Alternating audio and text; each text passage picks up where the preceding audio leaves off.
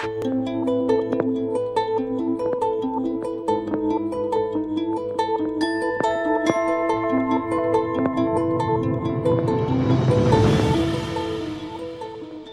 back to Astonishing Legends. I'm Scott Philbrook, and this is my son Rowan. Welcome to commercial-free bonus episode number two of Astonishing Legends, a listener Q and A. Join us tonight as Forrest and I answer questions submitted by listeners for our 100th episode celebration, Arcapalooza.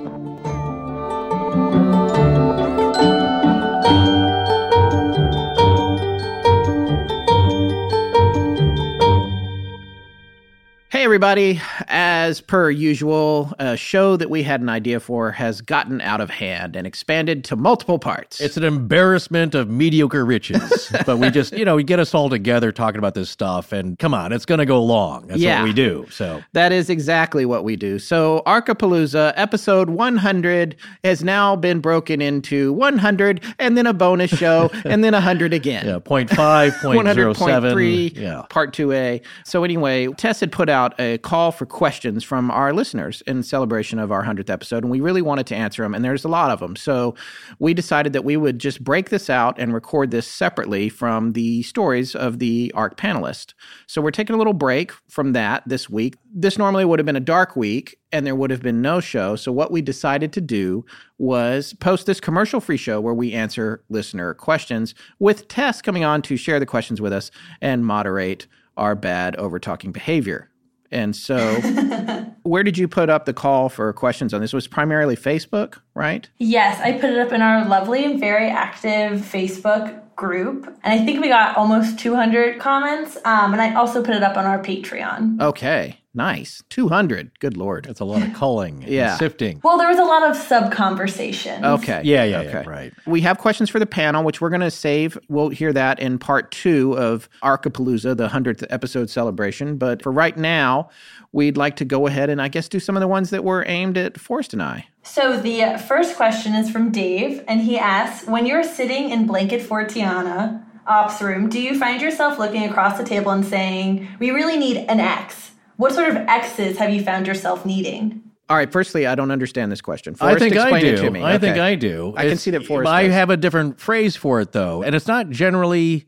Yeah, you know what? Sometimes when we're sitting in here, kind of on the fly, but that's a dangerous spot to be looking for. Yeah, you don't want to be recording. I X. do understand it now because you're going to say it's your, what do you call it, your button moment? It's or your, well, in a story, it's a button or it needs the hook. Yeah, it needs a hook at the because what we do here is this is not just a clearinghouse of reports. It's funny. I was listening to uh, Coast to Coast. If it's real late at night, or getting late, I'll drive home and I punch that up. Always fun driving to hear. home from the studio. He, After he we will sit in the studio for five hours and Yeah. talk about crazy stuff and then get in his car I and drive home and listen to Coast to Coast. I would hear other people do all the work Yeah. and, and talk about crazy stuff, but I've had a few good story ideas from them too. Yeah.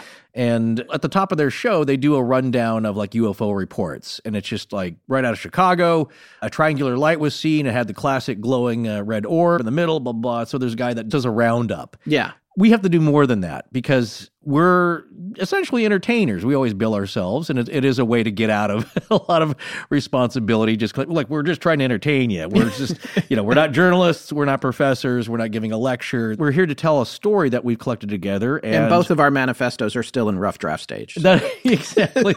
but in entertaining, there are certain elements that have to come together. So I always tell Scott that a story has to have a hook or a button. And when I was working in uh, trailers and coming attractions and stuff, you have to find it in trailer writing because it's a short little bit of poetry. And there's a little bit of meter to it. There's a rhythm. There's a pace. So I thought of a classic example because we do get asked this every once in a while. What do you mean by that? So I will eventually let Scott talk. yeah, I'm, got my, I'm holding my finger up. Doesn't no matter. Yeah, here. it could Yeah. turn pale white. That's Yeah. fine. I'm going to finish this. Now, you know the old uh, horror movie trope, uh, and actually they made a movie out of this, where there's a babysitter alone at night and it's really spooky, and she gets some strange phone calls. It's like, "I'm coming to get you. I'm coming to get you. I'm getting closer," and she's calling the police. She's freaked out. The dispatcher's telling them, like, ma'am, try and keep the person on the line as long as possible. We're trying to trace the call, but we need to have more time on the phone with them. And it's like the tension is building. And here's the button to that story. She gets back on the phone with the police and like, get out of the house. The calls are coming from the basement. That's the button on that story. That is a trope, but that actually comes from a movie called When a Stranger Calls. Oh, classic. 1979 psychological horror. film. of course, So that was the first time they did it, but it is Yeah. it has become a trope for well, sure. it's that hook in the story of telling the campfire story about the uh, the murdered ghost guy with the hook for a hand, and uh, you Yes. know, And that doesn't make any sense. I know what you did last summer. They they yeah, that. everything's been mined. Yes, Yeah, but it's mined. funny. That's a good movie, Right, And, uh, but, and, but the uh, idea is that, uh, that you know you go out to the car and there's the hook, Yeah. hanging on the door. It's like, well, wait, what is he now using for a hook? Yeah. a hand. He's missing that one now. He's got to go get another one. Yeah. The idea is that there's some evidence. There's a a button on it. Any kind of ghost story. It's, it has to be more than I saw a mist. In my house, and it looked like a ghost. It's like, okay, but what's the story behind Here, that? and here's the catch to this that a fictional show doesn't have. We are not trying to share fiction. We're trying to share actual stories, at least as they've been relayed by people. Now, in some cases, we might accidentally share something that somebody made up or that was a hoax or whatever. But for us, when we go to do the story, it's the real story. So, in terms of finding the hook, the hook has to have happened. We don't make stuff up on our show. So if there is no hook, we're in deep doo doo. Like, Well, yeah. that's why we have to ascertain, as Forrest said at the top of this question, we need to ascertain if there's an X well before we've sat down to record. even if something is a hoax, we do this research, we dive down on it, we realize, like, man, probably does sound like a hoax. That's at least an answer. Yeah, there's still got to be a delivery there somewhere. Right. And Yeah. people have uh, said, well, like, well, you, you researched this topic and it turned out that doesn't sound real. It's like, well, that's, hold on. One element or one major element may not have been real or may have been a hoax or maybe just really flimsy, but there's all these other connecting bits that turn out to be real. I always think about Polybius. It's like, well, probably not an actual video game that was trying to turn you into a, uh, a CIA assassin. Questionable. Well, there's a, you know there were projects like MK Ultra, and that was real. Yeah. So we've said that before. It's like you start digging around, you finally like, wait a second, this is not all baloney. There's a few elements here that usually will give some fuel to whatever the story is. So yeah, in getting to that element X. Again, we're not out to invent something, but we have to find something that's interesting to the story that maybe just. I always like to leave people with a little bit of doubt. Yeah, that's Forrest's maybe it favorite thing. was real, or maybe parts of it are real. Kevin asks, have you ever been contacted and told to quit digging into a topic? Would you tell us if you were? Um, I'm going to say the answer to this is yes. He's the, what? Yeah, Really? I'm, yeah. I'm. I'm not going to name any names here, but I am going to say it's a Oh. little bit oblique. It wasn't an anonymous person that told us to stop. No, doing that's uh, something, but, it, uh, it was. Um, I remember now what you're talking about. we were advised. This is actually interesting for us, and we haven't had a chance to talk about this, especially since all these indictments came out from Mueller about the troll farm in Russia. And this is why I mentioned this specifically. Everyone knows now they're tied up with Facebook and the manipulation of American culture as it relates to elections and that sort of thing. We had one of our good friends, who I'm not going to say his name because he didn't give me permission and didn't know. No, it would also up, be but- connected to yeah, what, yeah, what, but you know. he contacted us after we did the Nazi Bell and had told us that we had drawn the attention of a troll farm in Russia. And well, that or a he- monitoring that was- uh, station yeah, of sorts. that they were monitoring us and highly interested in what we had to say about that topic, and we're also following the guest we had on the show, and maybe even bugging his phone calls. I think was the implication. And we were advised that we would be best suited not to revisit the Nazi Bell or, or go too much further on it. So the answer to that question is yes. I told Forrest, and it probably is an easier decision for me because I have a kid. I'm just like, okay, fine. We don't have to talk about it anymore. but by the same token, you know, it's an interesting story, and who knows what the accuracy of that information is. But the source that gave it to us lives not too far from where these farms are. So I, I You've guess said enough already. I've said enough. Well, But that's so the answer yeah. is yes. Besides that, uh, no, I- that's well, It worries me a little. Well, that's really the only time that conversation has come up with Scott and I. And it's like, look, it's not two men in black showing up with impossibly large and wide smiles and freaky monkey toy eyes going darting back and forth. It was monkey toy eyes. You know what I'm saying? Like the, the Yeah. or the or Yes, the, I know ca- what you're the saying. cat clock. Yeah. Beep beep beep beep. Don't talk about this. Yeah. How do you cut a steak? You know, nothing weird is that. Nothing weird has happened like that to us. Yeah. Again, this is a suggestion by somebody we know, and you know, generally has good information, and it just makes you wonder. But here's what I told Scott: is yes, I'm the one who um, is more likely to be uh, absconded with, or you know, I I have free time for that. Scott has got a family to take care of. He doesn't have time for this. Plus, he's got a lot of other administrative duties here for the show. Yeah. I could just come back and report what it's like to be waterboarded. I'm sure it's not fun. But the idea is that um, I'm not that worried about it because we're, we're not a conduit for any information that anyone else could not readily get just off the internet, Yeah. which is what we did. Look, we talked to a journalist, but he's been Yet. interviewed before. Yet. Well, I, there I was- th- I continue to think that if we continue to do this, we are, in a lot of ways, like coast to coast, going to start hearing from people that have information that is not readily available by those other channels. So that I think that'll be a new Well, point. it'll, it'll be, you know, concern. it'll depend on what it is. And certainly we are savvy enough. Scott and I have read and uh, watched plenty of spy movies to know exactly what really works and how, is- how this all really works. Yeah. No, actually, we're savvy enough to know where some sensitive things, areas are, and not to poke into them. If you have any sensitive information, send it to astonishingcontact at gmail.com. We'd love to hear your stories. nice. Yeah, thank you. Let's not get us all uh, black hooded here. It's okay. We never check that. Yeah. account. That's right. Like, we do read everything. We I just may not do. No, I know. I'm joking. We do Tess read- reads we- everything. We yeah. read everything about three weeks to a month after Tess. we see the notifications we i skim it as it comes in and i'll file stuff away and Yeah. but actually getting to it and trying to formulate a response that'll take a while Yeah. no the idea though is that we know where the areas are not to proceed. Again we're not a journalist trying to fight for the truth and publish a book and expose stuff that could be potentially dangerous. It's really stuff that anybody could find. It's out there and we're not espousing any one political bent over another or any secret information or revealing any secrets really. But that one was yeah for that technology that device if that is a real thing and it's being worked on and it has the potential to change the world and how we all utilize energy there are levels far beyond us Yeah. that are much more in play Well, many books have been written on it, so it's Yeah, not- I mean, you know what I'm saying? Like, we're just telling you about little details here and there. And we interviewed somebody who is a journalist in that area who's still alive and functioning. Uh, you know, Functioning. right? He's No not offense, been, Igor. yeah, uh, he- he's not been skirted off to a secret facility, you know, somewhere in the Balkans. So I think we're fine in that. But we do take it seriously, and that's about it, though. We do pay attention to that kind of stuff. So the next question comes from Elizabeth. She wants to know what's the most difficult or challenging subject we've ever researched. Well, I'll tell you right now, Scott is going to say the one we just did, giants. Yeah, I got to be honest. He was exhausted by it. it was too broad. I think I'm happy with what we delivered That's on your it. own darn fault, though. Well, I Well, mean, not really. I'm- suddenly, I'm all Yeah. alone here. so I'm the only one who made the decision. But um, no, that was uh, uh, what it was. Is this happens a lot? You think of something, and then boom, it just unfolds into this um, cascading waterfall of information and story leads and and this and that, and that's great because the opposite of like, no, this turns out to be nothing. You know, Yeah. that's what you don't want. But we let this one run wild.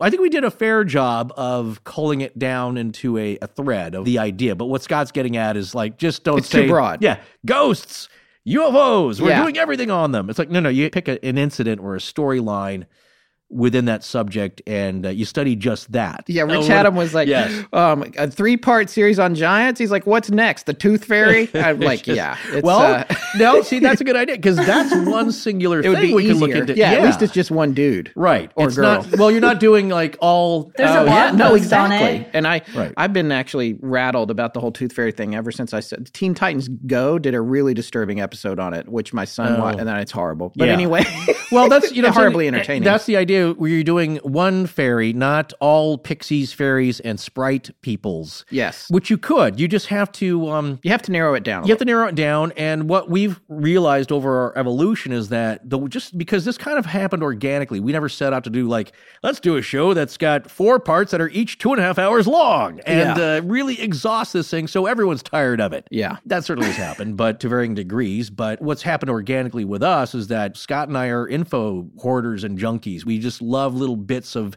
everything we could find and digging for bits that no one's ever heard of that especially that surprise us. And in the course of that, you end up with a lot of stuff that you then really have to pare down. But how do we keep being unique? Mm-hmm. Is it just getting this all down into 22 minutes where you're just seeing all the same bullet points that everyone else does? Yeah, that's what we know. don't want to do. Right. And there's ways to present that too. I'm not saying that that's a bad format. No. Because I love hearing about stuff that way as well. Just give me the highlights and tell me what this thing is.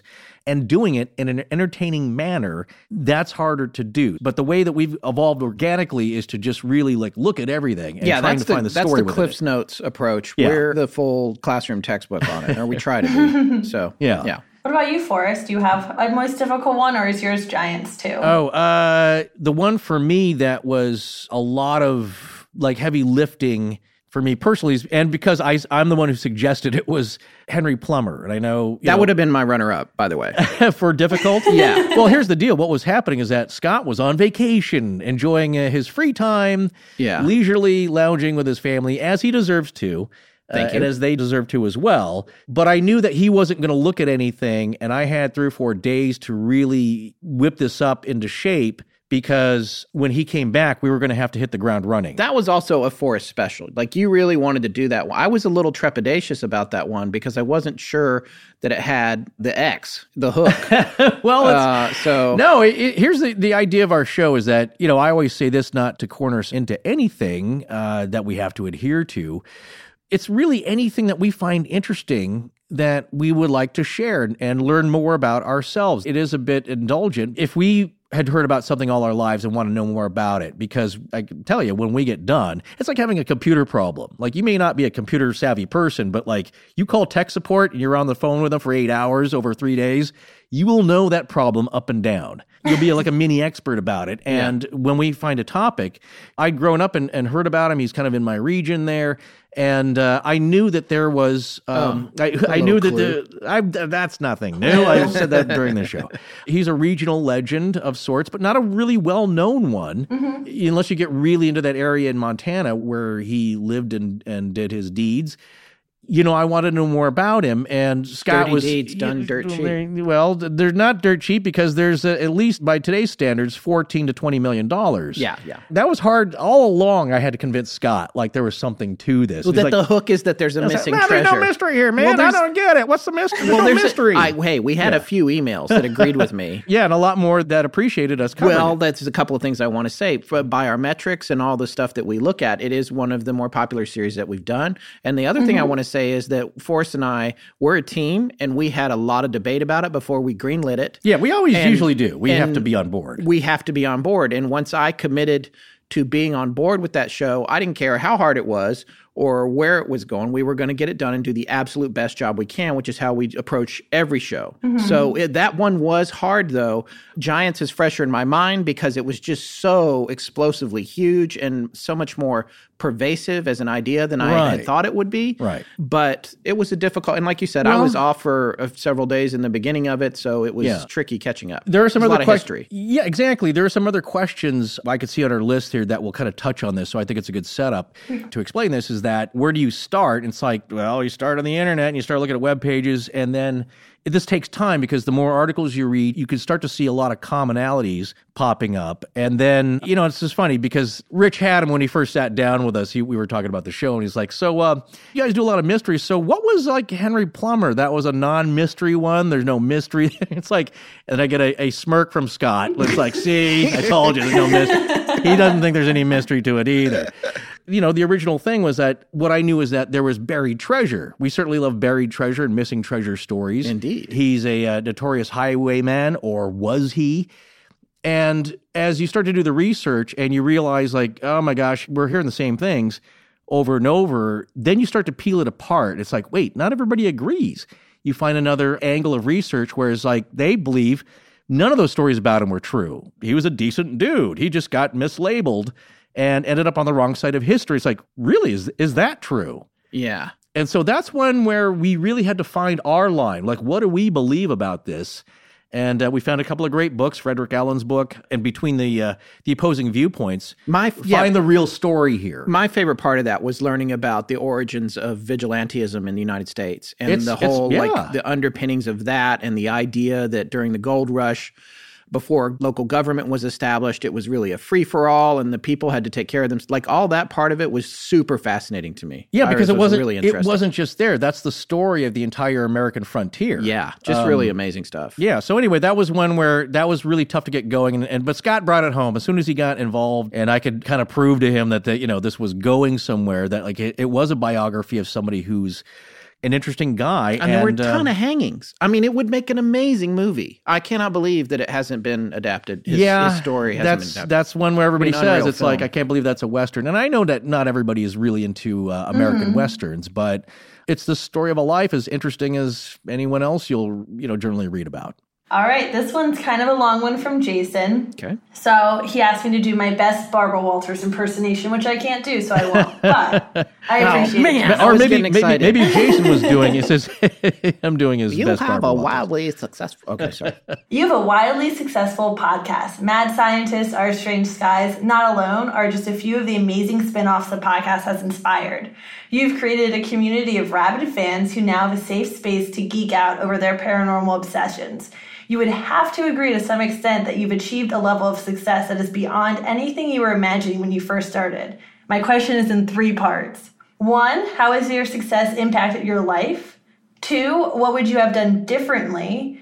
And three, what new venture on the horizon is the most exciting for you? All right.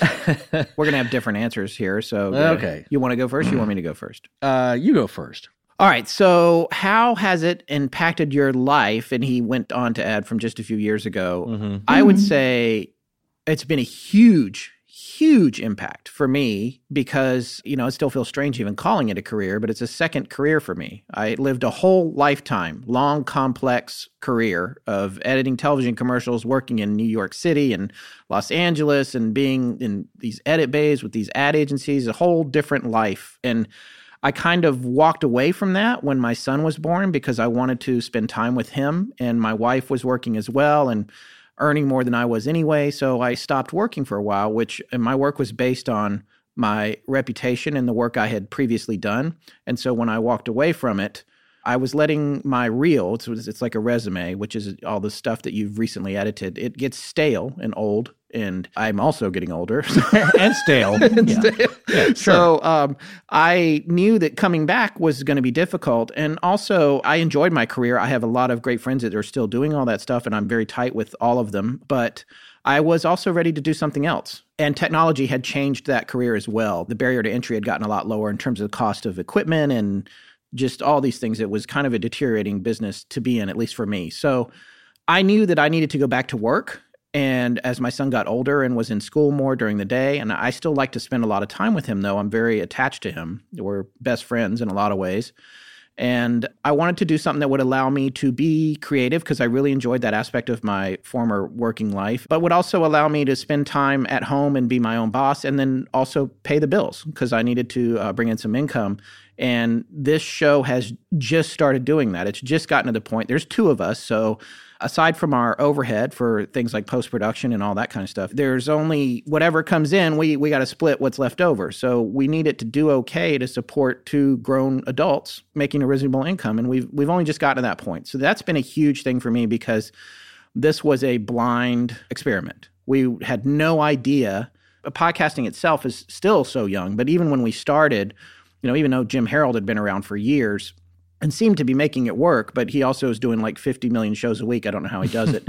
but um, we weren't sure that it was going to work. But I was in a position where, because my wife was still working, I was able to take a gamble on it for a good year and a half, at which point we had absolutely no income. And Forrest was working full time while we did it. And now we're both full time doing this, and it's a decent gig. It's not making us rich, and I don't know that it ever will, but we're supporting ourselves, and that's a big change. And I get to decide more or less when we start and stop, aside from which is why we're always out here till midnight. But like, I, I mind it less when my son's asleep. So that's kind of how that all works. In terms of what we would have done differently, I can't say a whole lot. I think we have done the best we can with it. Our main goal was when we started out was to try to come out of the gate as polished as we could just from the get-go because we felt like you'd never get a second chance to make that first impression although i still cannot now go back and listen to our super flat high speed talking, rambling performances in the earlier episodes. you, you But, uh, to realize when you first start with a co-host or partner, yeah. and it's the very first time you're on mic, you spend a lot of time like, do I look at you? Yeah. Do I look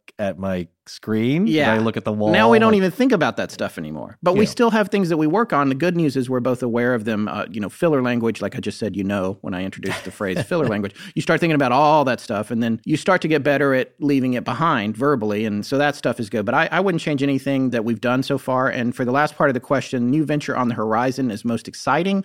Honestly, there's just two part answers for me. One is I like the fact we're getting on the road a little more. We can't do it a lot just because of restrictions, but you know, this year we'll be in Atchison, Kansas for the Amelia Earhart Festival, courtesy of Chasing Earhart. Also, looks like we're going to the Kent Paranormal Weekend in Kent, Ohio at the end of April. We only just recently signed on for that. We're looking forward to that. And uh, Jim Harold's going to be there. We want to really want to meet him in person. So we're excited about that.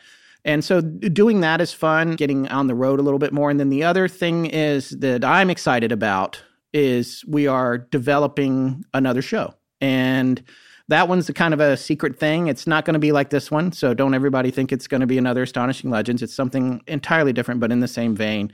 And we're kind of doing that on the DL. And as it gets more developed, we're going to workshop it in Patreon. So our patrons can help us shape it and try to get it into something that's working really well. So I'm very, very excited about that. Even though it's hard to find the time to work on it quickly, it's a slow moving beast, but it is moving. And that would be all my answers to Jason's questions. All right, quickly here. Well, first of all, thank you, Jason, for uh, the nice wishes and thoughts here, because uh, it's really hard to kind of wrap your head around someone like yourself even thinking we have a wildly successful podcast.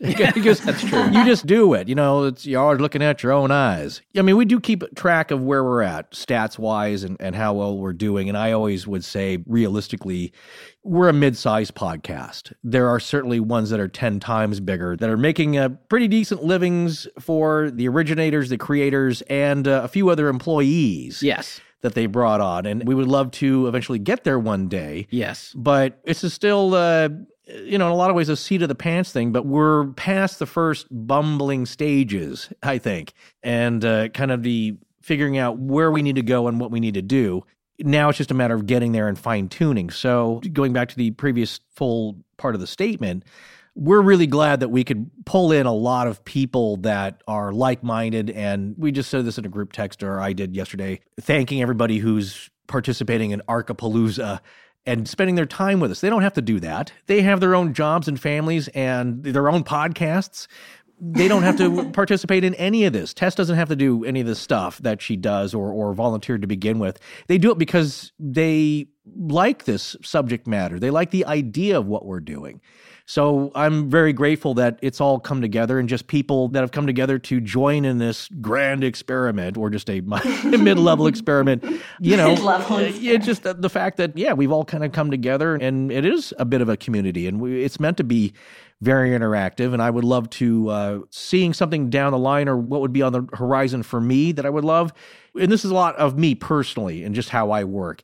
Getting this really fine-tuned and efficient the way i do it so that it's not so sporadic that i do have more time to get in with a facebook group and interact with people and answer letters and this and that and we're trying to do it but again that's a difficult transition for me personally because where i started off getting back to the first part of the questions here, it is uh, what I envision with this is that I work freelance for probably the last 20 years, almost since about 2000. And years before that, I had kind of a regular staff job in post production. And then the last, you know, 17 years or 18 years here, I work freelance on corporate media and uh, corporate events with a lot of great people. I had the, you know, the best time with some of the greatest people I've ever worked with who uh, a lot of them are still friends but that was kind of just doing job after job after job. It's not what I would call a career. I did not see myself advancing towards like a producer level or an executive producer level where I'm in charge of these projects and I'm steering them. It's like, well, I'm doing my part here and the, the pay is decent,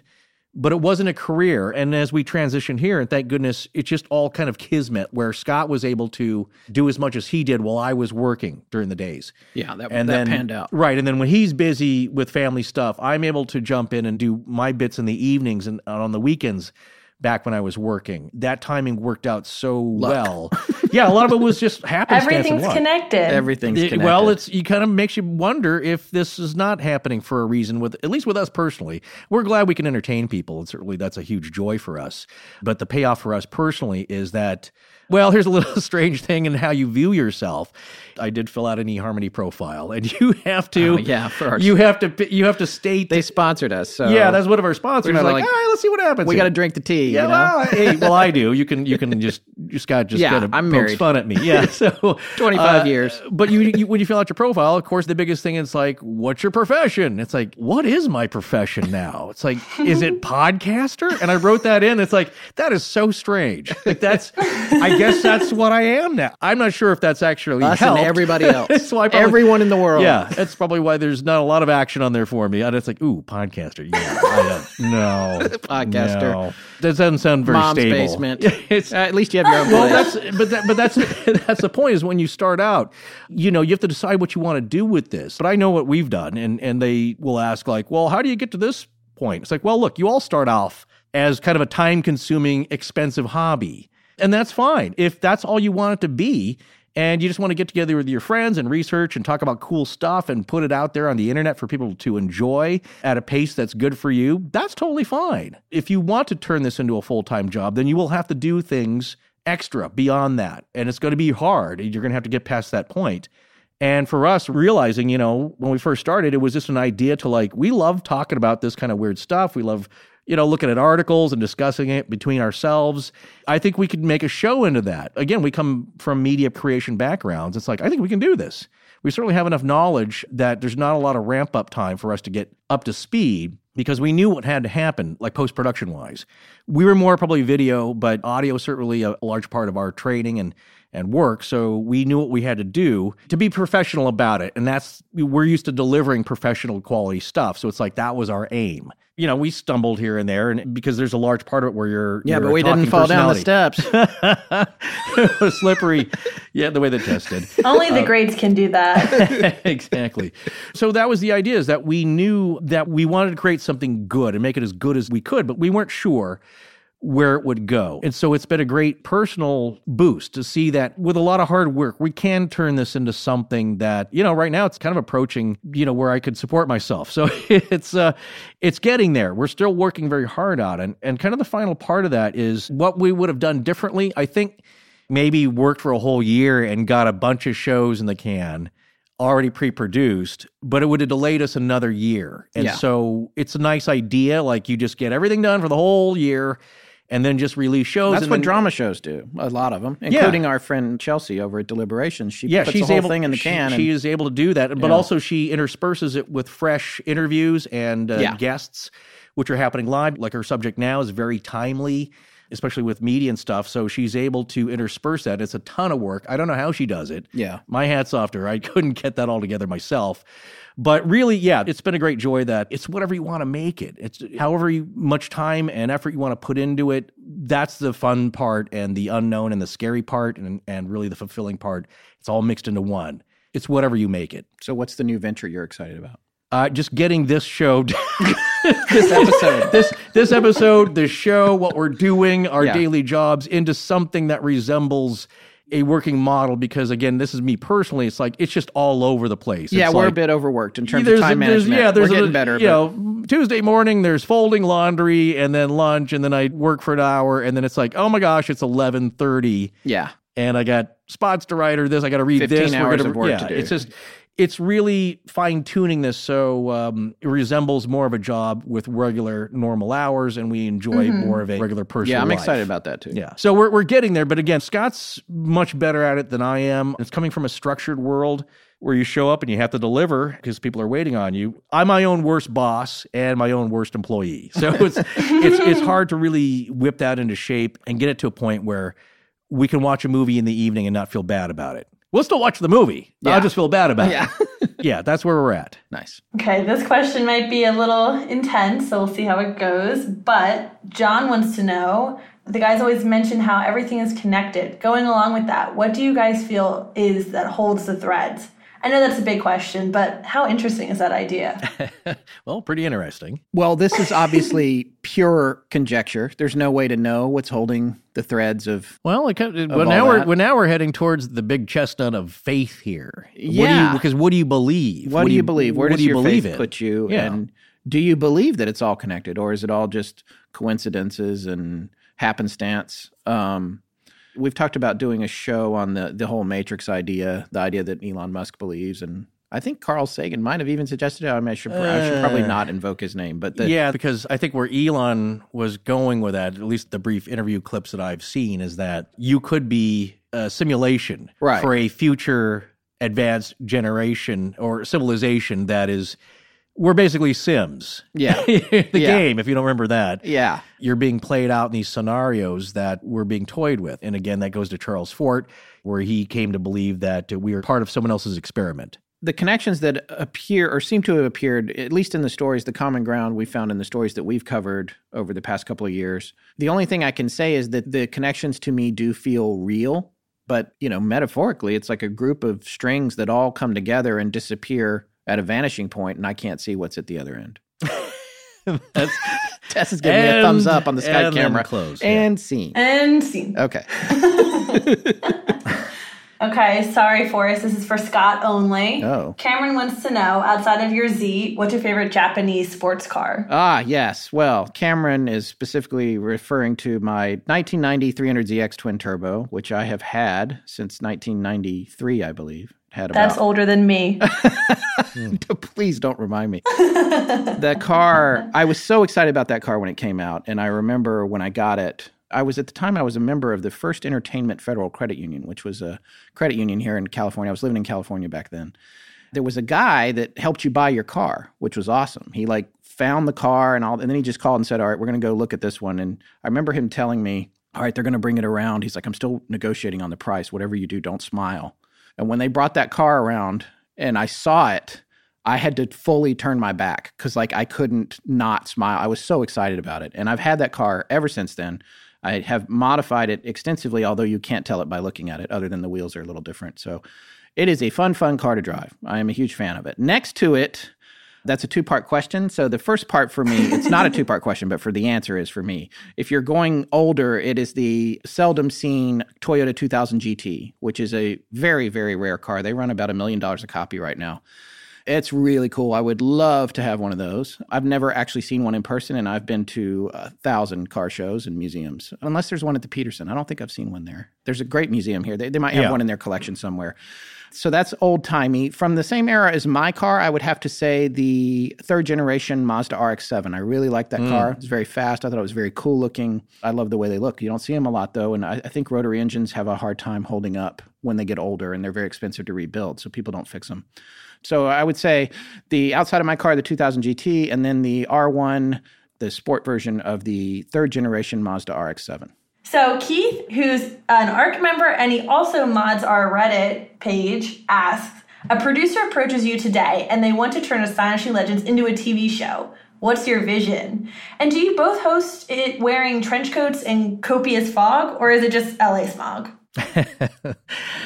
Uh, hmm. Well, You're Scott's- first on this? No, yeah, I'll go first just because Scott already has a canned uh, pat answer uh, every time we thought about this because he's had a lot of exposure to uh, television production through his wife, who's been a TV comedy writer uh, for a long time. Has now. had her own show. has had her own TV show, which I've you know been around, uh, somewhat connected to the development of that. At least kept tabs on it and seen the whole process. I myself, yeah, I went to film school, and I've had lots of friends that have been uh, have gone on to that and been successful in movies and TV, mostly behind the camera.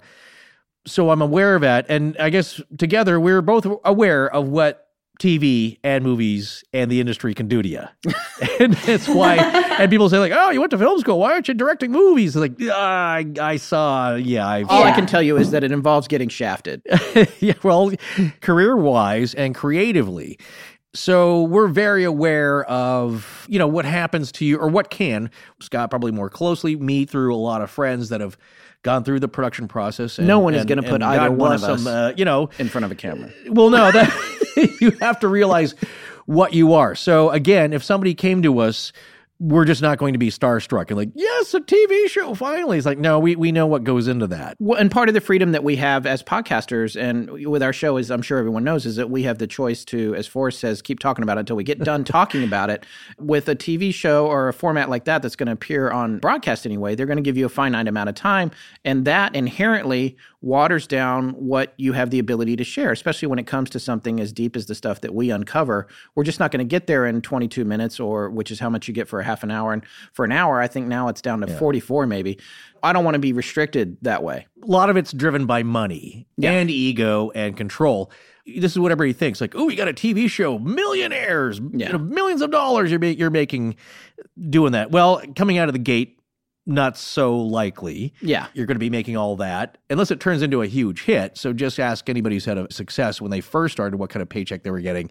And if it turns into a hit, how your agents and your managers will bump that up because now you're you have a proven track record. Well, the goal is syndication, which on television right. you don't hit until you get to go figure 100 episodes, which is go. generally 5 years, roughly 20 episodes a year. If you get to 100, then you can sell the show into syndication to some other network that can run it all the time and that's when you really make a fortune, but almost no show gets there, and I just like being the boss of my own company. Thank you. Well, that, that is that is the uh, you hit the uh, the nail on the head there because with high salaries for everybody and these things looking really sharp, well, it takes millions of dollars to make it look that way and to pay everybody, and with that comes notes. It's yes. it's notes from whoever's holding the purse strings, notes from the network, notes from the studio again, it's control and it's egos and it's a lot of money. And here's the thing that I was just telling people at a dinner party a few nights ago when they asked me about the podcast.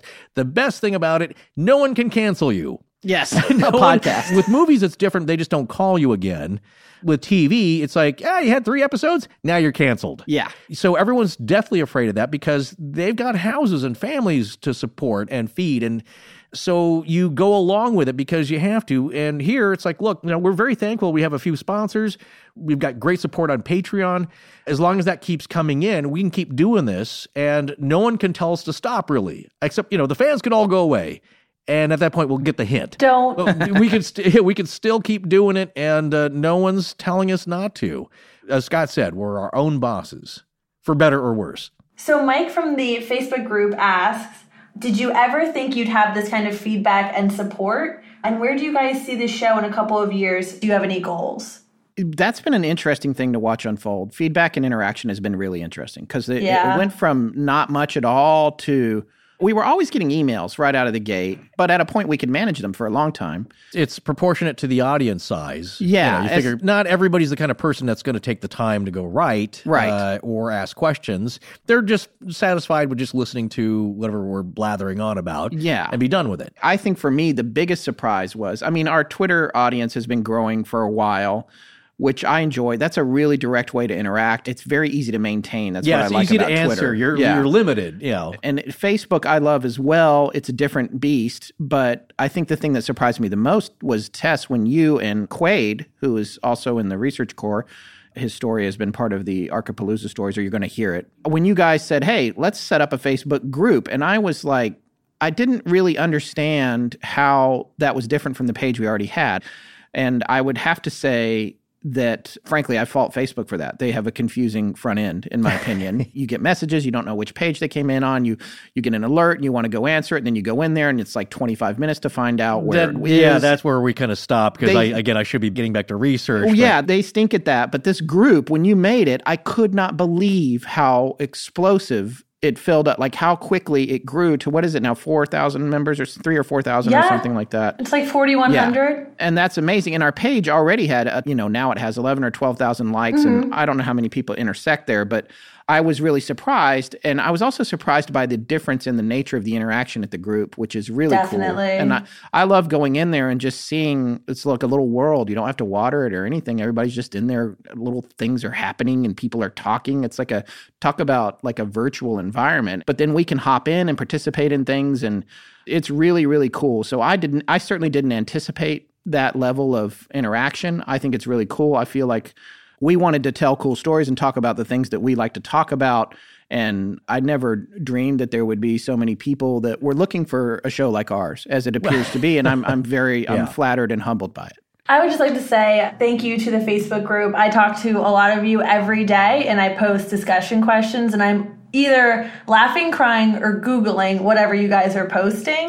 um, as a researcher, I didn't really have any fan interaction, you know, and I didn't really want it. I'm definitely a behind the scenes girl, which is why you're now hearing me for the first time on episode 100 when I started on episode 23. There was a whole sneezing incident. It's very dramatic. anyway, I'm. um, but I just want to say thank you so much. It's just been so great to talk to everyone and and see that my research and the work that everyone in the ARC does is so appreciated by you guys. I know it's made a difference in every single person who's behind the show. Yeah, that group would not be what it is without you. And you both and Quade also helping with the admin stuff in there and just creating it and being so interactive and also Tess doing our blog entries and keeping the web page fresh and all that stuff. We really can't thank you enough for everything you do to keep the show going. And if you ever leave us, uh, we'll probably go under. we just, we just, it'll. You'll have just to drag all, me away. all social media will just stop. so it'll just be the show. That was kind of an idea. I thought, uh, again, I love the mysterious, where you just release episodes and they're so compelling and so weird and mysterious, but you don't know who the person is. Like there's zero presence on the web. Yeah. Well, it's like the curator, Yeah. the collector, The you know, the uh, who's behind all these mysterious objects in the Cernateum. Yeah. Well, what you realize, like building a uh, a podcast, it's hard to do that, you know, because a lot of it is interacting with people that builds audience. So much of it is still, what's the number? 80, 90% is word of mouth Yeah. as far Yeah. as people uh, finding out about you and recommending it to friends. So it'd be hard to really grow something unless it was just a freaky, you know, you had a hit on your hands and and uh, people were doing it naturally, going viral. But you know, my big idea when we were starting, it's like let's have this be really interactive. You know, a lot of these subjects you, we don't talk about amongst our even our closest friends because it makes them uncomfortable. We find that ourselves with some friends of ours, that Scott and I. We're great about everything else, and, and they wouldn't mind it. You know, they're not going to get offended if we brought something up, but they have nothing to add to it because it just doesn't interest them. yeah. It's just not something they feel comfortable talking about. Some do, but they only have little bits of it. We are all in a rare collective here where these things really interest us. And, you know, from skeptic to true believer and everybody in between, whatever your stance is, is that you do like hearing about this. You do want to talk to it and you don't want to get shut down or made fun of. And that's the space that we've tried to create. Now, having done that, we do often feel overwhelmed because we really do want to be more interactive and get in there and mix it up with people and contribute. And uh, you know, part of this question is where do we see ourselves in a couple of years? And Yeah. it's part of a kind of an answer to a previous question. Well, I would like to see this show really fine tuned because we're both kind of Kaizen fans where it's like continuous improvement. How can we refine this process so we're all enjoying it more? So we're not dumping a bunch of, uh, you know, 10 hours of material into our editor's lap and our sound designer's lap and Tess's lap to do all this follow up stuff. How can we get this more refined and organized?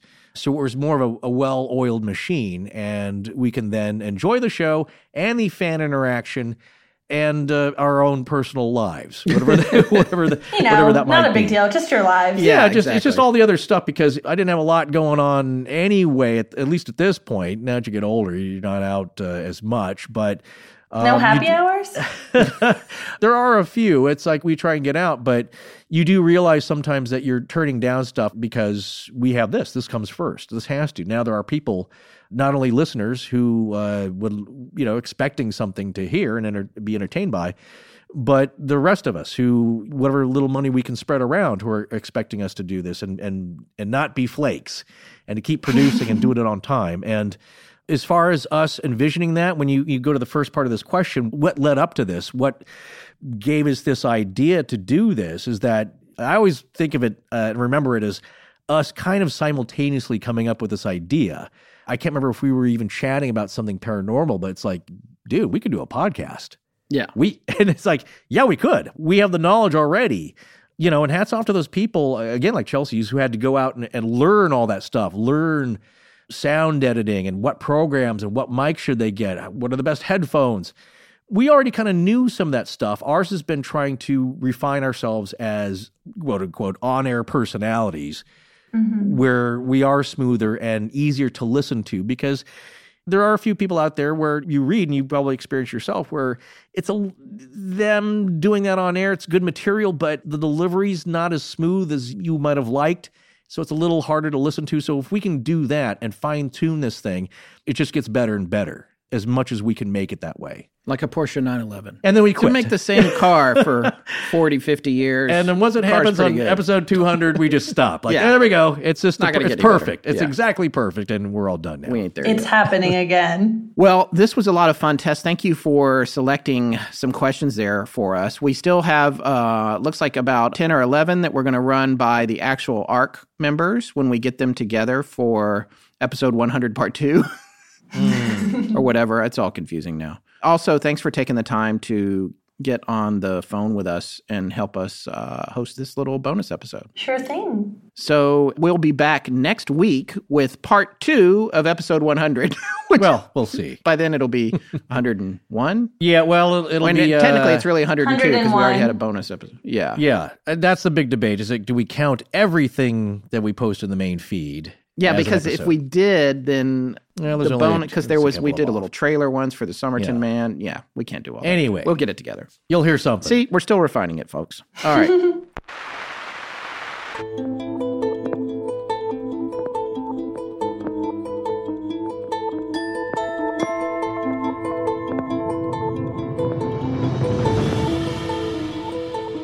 Well, thanks very much for listening, and uh, we'll see you next week when we'll be back with the ARC panel for the final part of that and a couple of, uh, well, more than a couple of super scary stories from some of the actual members of the Astonishing Research Corps. One that has been keeping me up at night. Thanks for joining us. Please remember to support our sponsors. They keep the show free and the lights on in Blanket Fortiana. Special thanks to John Bolin. Our show is edited by Sarah Wendell, and our theme, which is available as a ringtone, is by Judson Crane. Sound design is by Ryan McCullough. Special thanks to the ARC and its lead researcher, Tess Pfeifle. But most importantly, we want to thank you, our listeners. Visit our store at astonishinglegends.com or interact with us and other listeners on Facebook, Twitter, and Instagram. You can also find us at patreon.com slash astonishing legends if you'd like to support the show in that way. Copyright Astonishing Legends Productions. Good night.